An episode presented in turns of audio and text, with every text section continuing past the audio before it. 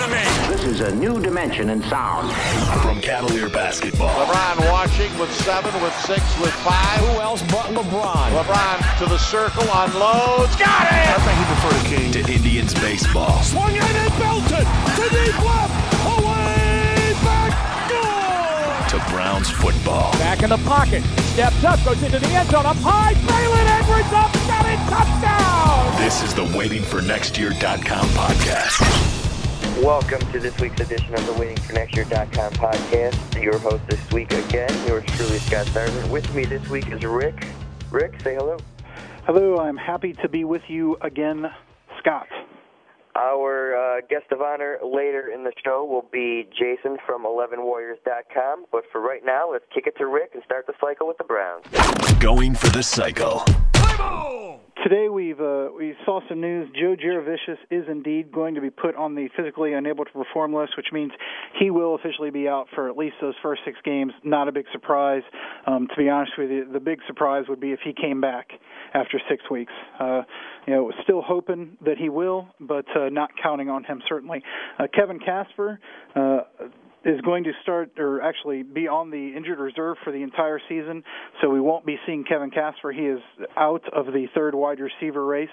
Uh, also released were uh, Austin Scott, Damon Junkins, and Brian Schaefering. Uh, none of those really were figuring into the plans. Um, Austin Scott obviously was the uh, running back uh, that we, the undrafted running back free agent from uh, Penn State that we picked up. Austin just did not get it done in the preseason and was released. Coming up this Thursday night, we've got the last preseason game, this one against the Chicago Bears. Don't expect to see a whole lot uh, of new things out of the Browns, uh, especially personnel wise. Not playing Thursday are Derek Anderson, Braylon Edwards, Brodney Pool, Sean Jones, and Jamal Lewis. I wouldn't expect to see any of the linebackers that we haven't seen in the last couple of weeks, uh, namely Willie McGinest. Uh, don't expect to see uh, any of a, a Peek uh, or or even really McMillan for that matter. Um, so this game, if you if you didn't like the Detroit game, if you thought that the Detroit game featured a lot of ugly football with players you don't you know really see all that much, you might not want to tune in to the Chicago game because it's going to be more of the same. You know, having said that, you know we've also got uh, you know Brady Quinn uh, is expected to play the first half, uh, but yet we are talking about not playing guys like Joe Thomas and Kellen Winslow all that long for fear of keeping them uh, keeping them healthy, but yet we're willing to expose Brady Quinn to injury. I, I just kind of thought that that was interesting.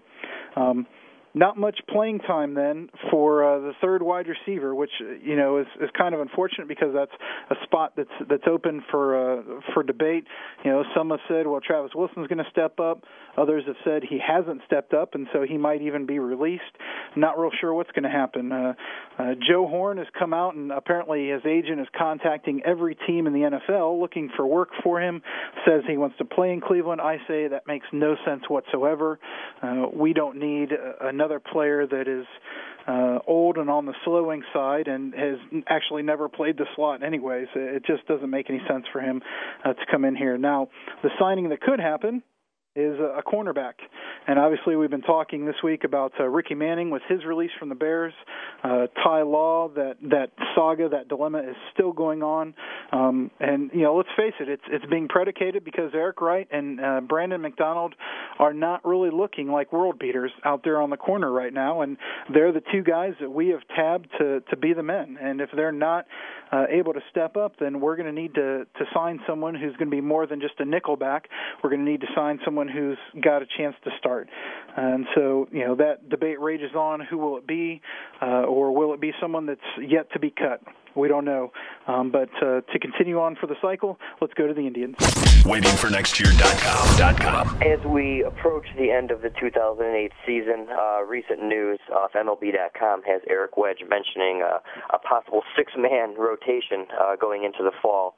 Um, you know, most teams, you know, stretch stretch the thing a little bit and go with a five man rotation, and then once you get into the playoffs, you know, hit up the four man just to get your two best starters uh, the, as many opportunities as possible. But uh, with with a few injuries and a few trades, we might see the the uh, the, the six man rotation if Aaron Laffey gets the call up to uh, to join Cliff Lee, uh, Jeremy Sowers, Zach Jackson, Fausto Carmona, and Anthony Reyes. Uh, personally, I wouldn't mind seeing David Huff as well.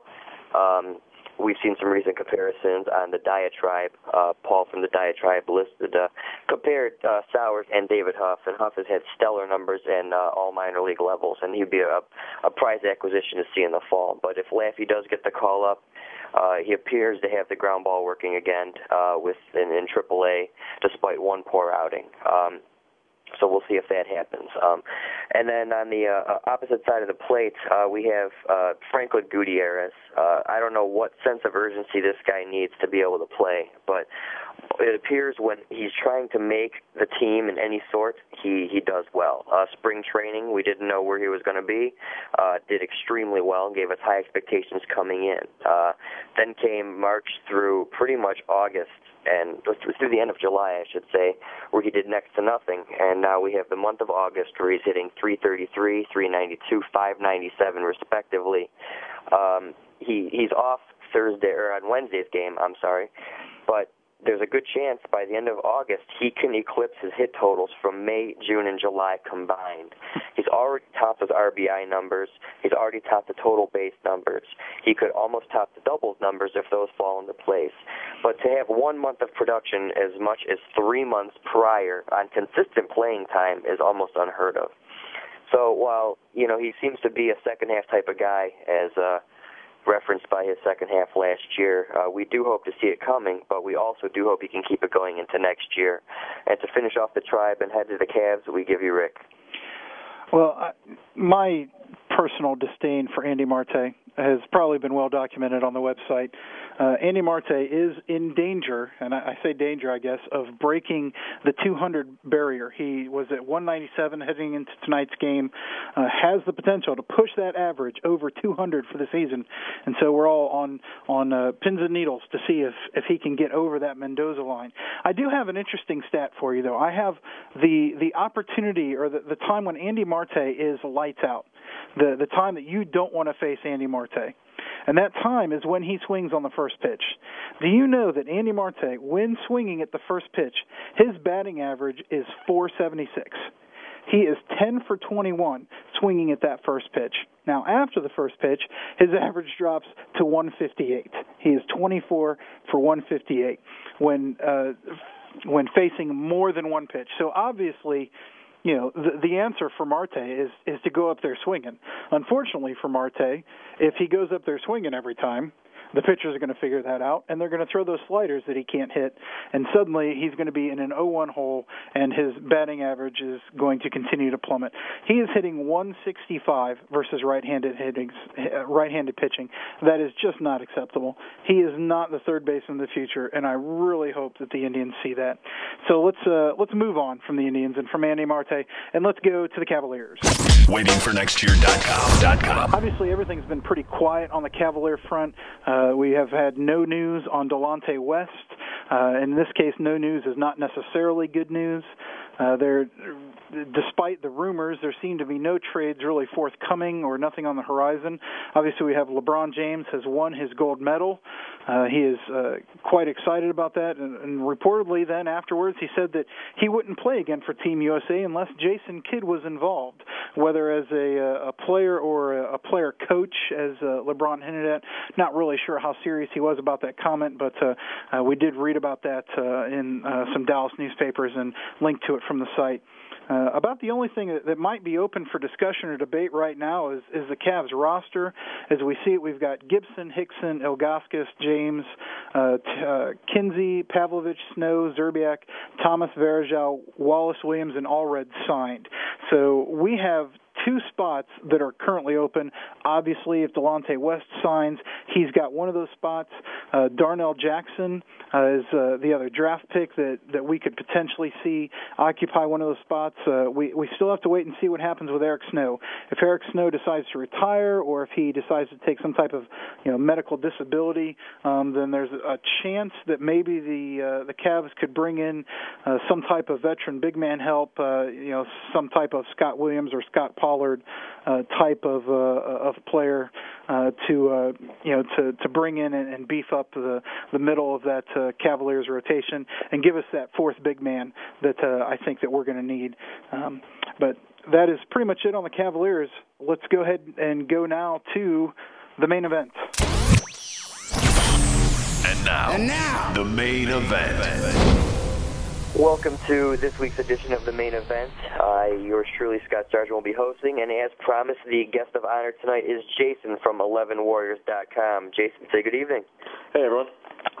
And uh, with the uh, Buckeyes uh, starting the, the season off this Saturday, we uh, we figured it would be a an opportune time to uh, have Jason with us. And and to uh, to kick off the first question, Rick, take it away. Uh, Jason, we were um, we were kind of talking earlier. Looking on the uh, the Dispatch website today, and uh, Gordon and May gave their key offensive and defensive players. I, I'll give you those. Uh, Gordon said that Boeckman was his key offensive player, and I think we can understand why that would be uh, the case.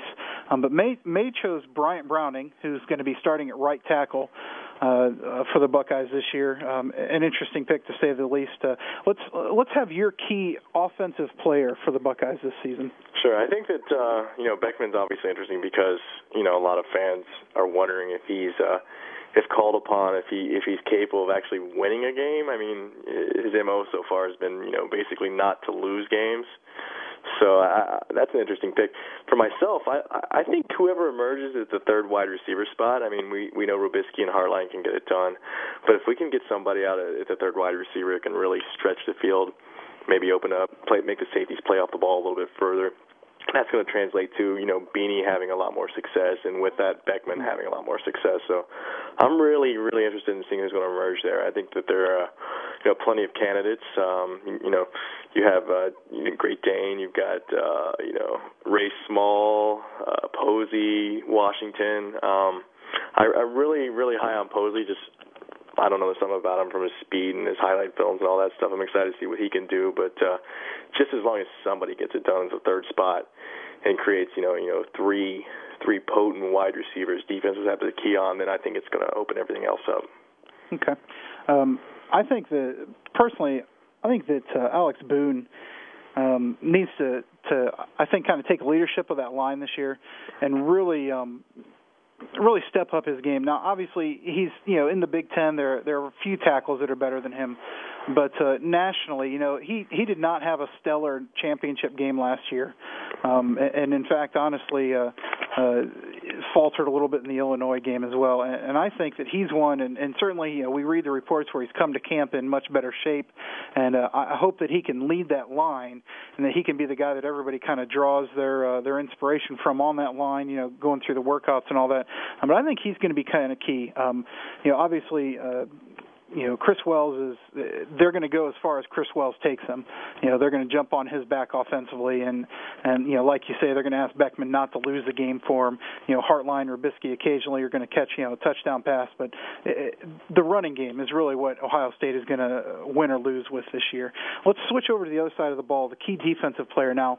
Uh, May chose uh, Lawrence Wilson, uh, obviously defensive lineman, um, someone that he's looking to uh, step up and replace Vernon Gholston's productivity, uh, while uh, Gordon picked uh, both safeties, uh, Russell and Coleman. Who would you say is your, your key defensive player? Well, I think you kind of have to touch on the tackles. I mean, they're not going to they're not going to get all the glory. They're not going to get all the sacks and and tackles and things like that. But as long as they're eating up, you know, guards, centers, tackles, fullbacks, things like that, and, and that that's going to allow the uh, the linebacker core to really go out and do their thing and dominate from the defensive side. But personally, I'm really looking for a uh, breakout season out of um, Kurt Coleman you know, I, I know he likes to bring the wood. He's had some problems with uh, with Butterfingers last year, but I think this is the year he really puts it all together and, and really really takes a step forward. So I'd like to see him uh, him blow up, and I'm looking for him to do that. I, I like what you say about the defensive tackles there, and I think that Doug Doug Worthington's going to be the guy that uh, if if the Buckeyes are able to shut down the run, Worthington's going to have to be one that steps up. Now, uh, obviously, he's you know he's had a little bit of off-field uh, issues this year. Uh, Tressel announced this week that he will play this week. He's not going to start, but he will play. Um, basically, meaning that that's that's all his uh, his punishment is going to be, at least from the from the team for uh, his incident off the field. All he's going to uh, to do is miss a couple plays uh, this week. So yeah, it's interesting to see uh, Tressel still clinging to that uh, car key metaphor too. In, in light of his situation, I thought he yeah. maybe maybe want to switch it up, but. Uh, well, he, certainly, uh, he's going to be a, a stalwart on that line. If if we're going to stop the run, I think it, it's going to have to start with him and then flow back to those linebackers. Um, you know, the, the middle linebacker position for the Buckeyes has has a tradition of you know getting the most tackles on the team. Uh, you know, going all the way back to to Spielman and, and you know certainly even earlier than that. But uh, if if Laurinaitis is going to lead this team in tackles and be the you know the All American candidate, and even as as some have said, the Heisman candidate that he can be this year year. Uh, it's going to depend on those big guys keeping him free to make tackles and roam the field, and uh, so that's why I'm uh, I'm picking the the defensive tackle here to be my key defensive player. I completely agree. And uh, Jason, uh, as, as Rick kind of hinted towards like the Tressel uh, disciplinary issue, it kind of added a little fuel to the fire this week of the national perception of the Ohio State Buckeyes. Uh, Doug Lesmerises of the Plain Dealer wrote a, a pretty lengthy piece today, uh, you know, including Buckeye fatigue in the title and how uh, the nation as a whole, if you're not an Ohio State Buckeye fan, is inherently rooting against us, uh, waiting for one slip up to knock us down a peg, saying if we do lose against USC, uh, there's no chance we're going to win the national title because one loss just forces everyone to say, look, these guys aren't as good as they are. Um, and then the other argument on the other side is, look, these aren't the same guys coming back every year. It's not like hating the New York Yankees per se when you have the constant uh, barrage of A-Rod, Jeter, Giambi, Hideki Matsui. Um, I guess one, is it justified that the nation is against us due to our lofting into the national championship game only to get blown out? And two, do you think that this year can be finally be the time we can rectify that? Um, to answer the first part of that, yeah, I think it's justified. I mean, you mentioned the Yankees, and I'm not even a big Major League Baseball fan, but I hate the Yankees. I mean, that's just part of being a sports fan. I think you you you, you tend to hate the teams that are successful year in and year out.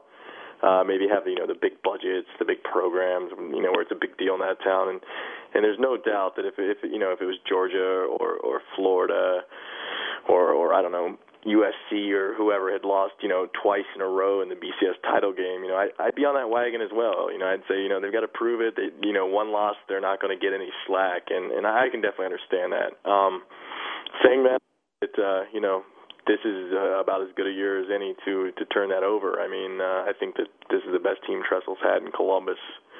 Uh, you know, 02 they won it all, of course, but you know there were seven games. They probably could have gone either way without some breaks that year.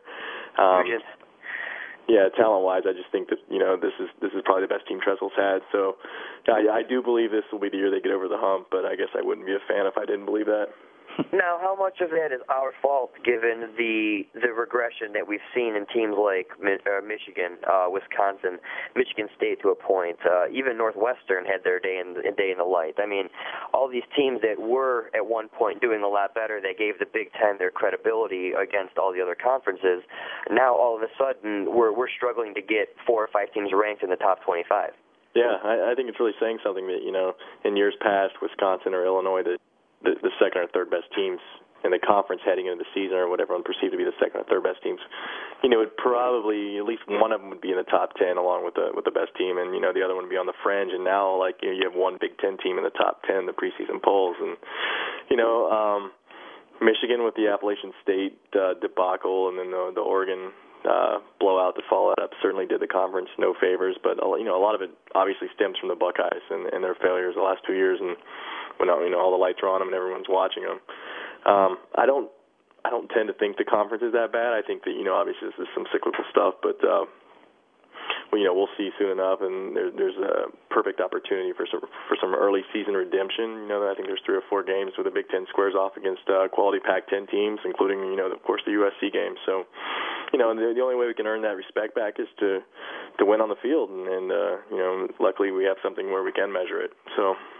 Well, you mentioned the cyclical nature, and just to, to, to wrap up this portion of the question, how, how much of this you you sense is turning into a capitalist type environment, where the rich keep getting richer, where the, the top players only want to go to the best schools, where Ohio States, Florida's, Georgia's, Oklahoma's are going to consistently get the top te- top players out of high school, and then the Iowas, Illinois, uh, you know, Minnesotas that you know struggle to just stay afloat aren't going to be able to get anyone because they're just not uh, they don't have the legacy over the last three or four years that the other schools do have.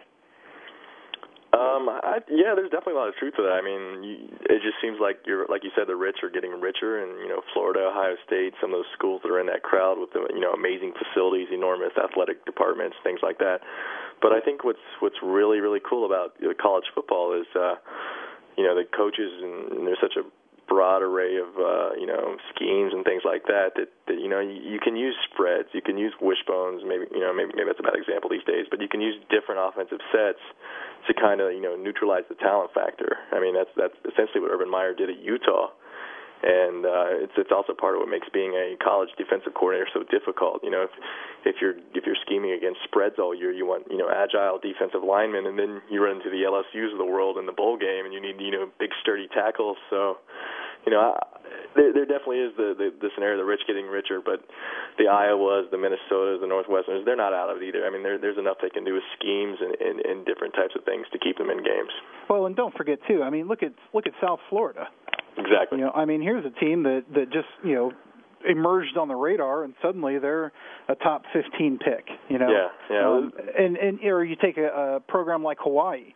You know, they get the right coach in there. They get uh, you know one or two you know quality quality players, and suddenly you know they're playing in a BCS uh, you know series game. So sure. I think that uh, while it certainly is a, a case of the rich getting richer in some you know some instances, there's always opportunity.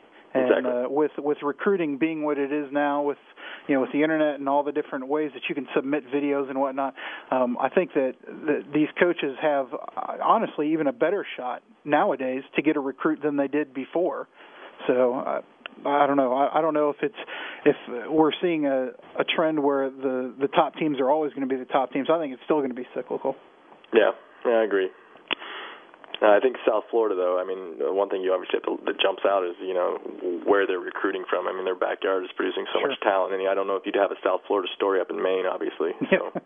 I would doubt that. Yeah.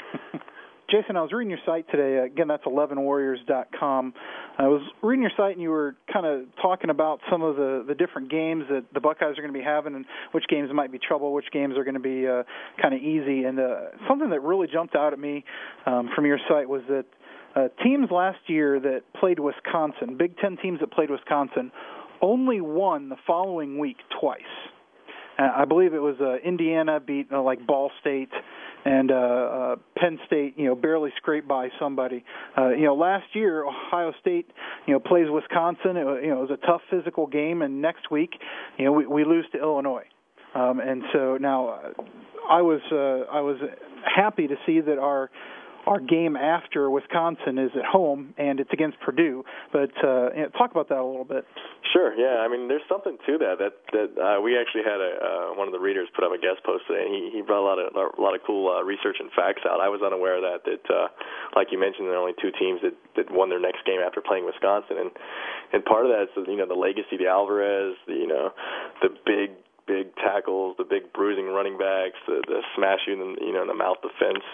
Um, you know, my the, look at the early 2000s. I mean, like seemed like every time, you know, even the late 90s, some of Cooper's years, it seemed like every time he'd go out and play Wisconsin, you know, there were two or three Buckeyes hurt every every sure. Saturday we played those guys, and that, that you know, my youth is littered with just, you know, Fred Puggich, I think broke a leg against him one year, and it's just it's littered with Buckeyes just getting hurt playing those guys, and they come and they smash you in the mouth, and that you know, that's fun and, and it's part of Big Ten football. But you're right, it's tough to come back the following week, and uh, it is it you know, catching Purdue at home is going to be nice. I mean, they're not going to be a pushover by any means, but uh, certainly a little better than catching uh, Illinois the next week.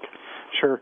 You know, it, let's let's talk about this for just a little bit. You know, we've had a, a poll up poll question on our site about what we think the toughest conference game. I think everybody would agree that the toughest toughest game of the season is probably going to be that USC game. But uh, toughest conference game this year, uh, Wisconsin is at Camp Randall. Uh, and not only is that a tough place to play, but uh, Jim Tressel actually is only two and three against Wisconsin. Uh, uh, you know, the only Big Ten team that he has a losing record against. So certainly that's going to be a tough game. What else jumps out at the schedule as a, a tough uh, tough matchup for you? Um, well, obviously you have to mention Illinois. I mean, uh, Troy's year, that 06 team was was pretty much a juggernaut, and they they barely scraped by when they went to Champaign. Um, I think the road trip to uh, to East Lansing is going to be tricky. Uh, Dantonio's got that team revved up, and you know they're only going to be tougher and tougher to play each year. Um, I'm also looking at you know obviously the the Michigan game to end the year. I mean, on paper it should be a walk, but you know, when's the last time a, a rookie Michigan uh, coach lost his opener to the Buckeyes, and everyone looks back at you know 69 and stuff. So, you know, we should win that one, but at the same time, you can't go into it thinking you're going to because you know, with that rivalry, you can pretty much throw out the records and the, the five stars and the four stars and anything else you want to put on paper because it's it's going to be a, it's going to be a football game. They're going to punch each other in the mouth. Yeah, you know, the Michigan game, like you say, everybody everybody just assumes that Ohio State's going to win this one. You know, add a, another year to Tressel's dominance there. Um, but you know what, Rodriguez is doing of of the many things he's done wrong. The one thing he's done right is he is re-emphasizing that rivalry you yeah. know, the, the, everything from putting the the Ohio State jerseys on the tackling dummies during practice. You know, I think that that he realizes he could pretty much you know win one or two games all season as long as one of them was Ohio State and be considered a successful season. Exactly. I think that they're tired of losing to us. You know, finally that shoe is on the other foot, so to speak, and and uh, they've had enough. And, and I think that they're going to be ready for that game. I think that's the, the that's what their game plan has been probably since the day he took office, and they've been planning and plotting for that game. You know, whereas the Buckeyes have all these games along the way that you know they're going to be in the national title hunt, they're going to be in the Big Ten championship hunt. You know, they have to be on their game each and every week. Where Michigan, you know, if they win or lose, to a lot of people, it's not going to make any difference. Uh, so I, I definitely agree. I think that as as hard as it's going to be to play Wisconsin in Wisconsin and go to Champaign and play Illinois, that that game against Michigan, you know, I'm I'm very very grateful that that game's home this year. uh, yeah, completely. I mean, uh, I think you're right that, that the expectations are pretty low up there right now. I mean, there, most people are like, oh, six wins, seven wins, eight wins would be a super bonus. But uh, you know, beat Ohio State, uh, and like you said, you know, week in week out, it's not going to matter. The losses aren't going to be that big of a deal in his first year. He can get by with losing some games, but uh, you know, the guys get geared up, especially if Ohio State makes it through and they're unbeaten going into that game. I mean, you know, how how stoked will the Wolverines be sure. for a chance to knock them down, take them out of the title game? And especially if Terrelle Pryor has any kind of significant role in this offense. Mm-hmm. Think about the motivation that exists there for Rodriguez. You know, the, the one that got away. Yeah. Uh, you know, and and Pryor has has the opportunity, and you know, obviously not single-handedly, but Pryor has the opportunity to set that program back three or four years. you know, uh, literally, you think about you know how close he was to possibly signing with Michigan. You know, and you know we've read the reports where Rodriguez was was texting him even the morning that he eventually signed his his letter of intent. You know, trying to get him to come to Michigan. Uh, the difference that that he could have made at that program, and now they're going to be chasing him, you know, every for four years. Uh, so uh, that to me is is probably all the motivation that Rodriguez would even need, you know, if if he needed personal motivation. So. Sure, and yeah, yeah, that's a great point. And like we were discussing earlier, you know, once again, that's a that's a scheme that you know won't cover up everything, but will will do a little bit to neutralize the, the uh, talent differential between the two teams. Right. And just to to shift the focus, I hate to keep uh, passing blame on the rest of the conference, but we we know how you know what we need to think of when the Buckeyes are playing the divisional opponents. But from when the divisional opponents are playing other teams, you know, part of me wishes you know, while the Appalachian State episode from last year was was beautiful from from the point that they they beat Michigan, would it have been better for Ohio State had Michigan's main loss only been to Oregon and then again to Ohio State, just from a conference standpoint. And then, you know, you, you in your in your recent soapbox on 11warriors.com, you mentioned uh, Minnesota and then the games at Northwestern that could be potential surprises for the Buckeyes. Do you see any other divisional opponents that are being pretty much swept under the rug right now because they're in the Big Ten, actually uh, causing some surprises come come this year. And I guess specifically the Illinois Missouri game, and then uh, again uh, Michigan Utah. You know, Michigan is being you know discredited for the entire season. But could either of these teams actually surprise and cause a stir, making the Big Ten you know get back to where it should be? I hope so. I mean, it, it's it's weird. Like I, I grew up, you know, rooting for for all these guys to lose all their games, and then the way the the landscape's kind of shifted, where you know the SEC has got this uh, brotherhood where they all look out for each other, and they're they're dogging on us and saying how slow and plodding and terrible our football is. It's kind of it's kind of bringing Big Ten fans together, and it's kind of sad it, it took that to do it. But at the same time, I mean, you're right. Illinois has that. You know, they're going to play Missouri. You know, on Saturday at 8:30 on ESPN. That's a that's a great great opportunity to go out there and you know and kind of set a tone for the season. You know, like the Big Ten is not crap football, and uh, you know we've all played sports or been competitive, and there's like a associative uh, swagger effect, you know, for lack of a better phrase. It like, you know, if, if if Illinois beat Missouri and you know we beat Illinois later, then you know we are good. You know, there's there's that whole feeling of you know our our guys took care of business, blah blah blah. We can, you know, they they beat these other good teams, so you know the morale and the the swagger and confidence of the conference is going to just get an injection. Whereas maybe last year, like heading into the LSU game, it's like, yeah, the Bucks beat beat Michigan, but some of the guys could have been sitting around saying, yeah, but they lost, you know, they lost to Appalachian State, they got rolled by rolled by Oregon, you know, what does this win really mean? Where, you know, I, I basically come to this, come come to realize that I want Michigan and you know pretty much every other team in the conference to be undefeated when we play them. Yeah, you know the the funny thing is the, with the way that the Big Ten is set up, non-conference losses don't hurt you in the Big Ten standings. You know, I mean, obviously they hurt you in the national rankings, but Big Ten standing wise, you know, it, it doesn't really affect you in the least. And so, uh, now I gotta, I have to admit that I giggled like some type of schoolgirl when uh, when Appalachian State beat Michigan, and and again when Oregon beat Michigan. Um, but uh, you know, non-conference wise, there's there's no reason, I guess, to root against the Big Ten teams unless well, unless it's Michigan, and then I just really don't care if they ever win again. To be honest with you. Um, yeah, I, I know I, that's a that's a tough one for a lot of Buckeye yeah, fans, it is. but but uh, yeah. I got to agree. I think Illinois definitely can make a game uh, with Missouri. Make a game, nothing. I, I think that they're, you know, they have a, a legitimate chance to win that game. Um, I, I personally, I would call that about a 50-50 game, you know, going into it. Now, obviously, Missouri has uh, Chase Daniels coming back.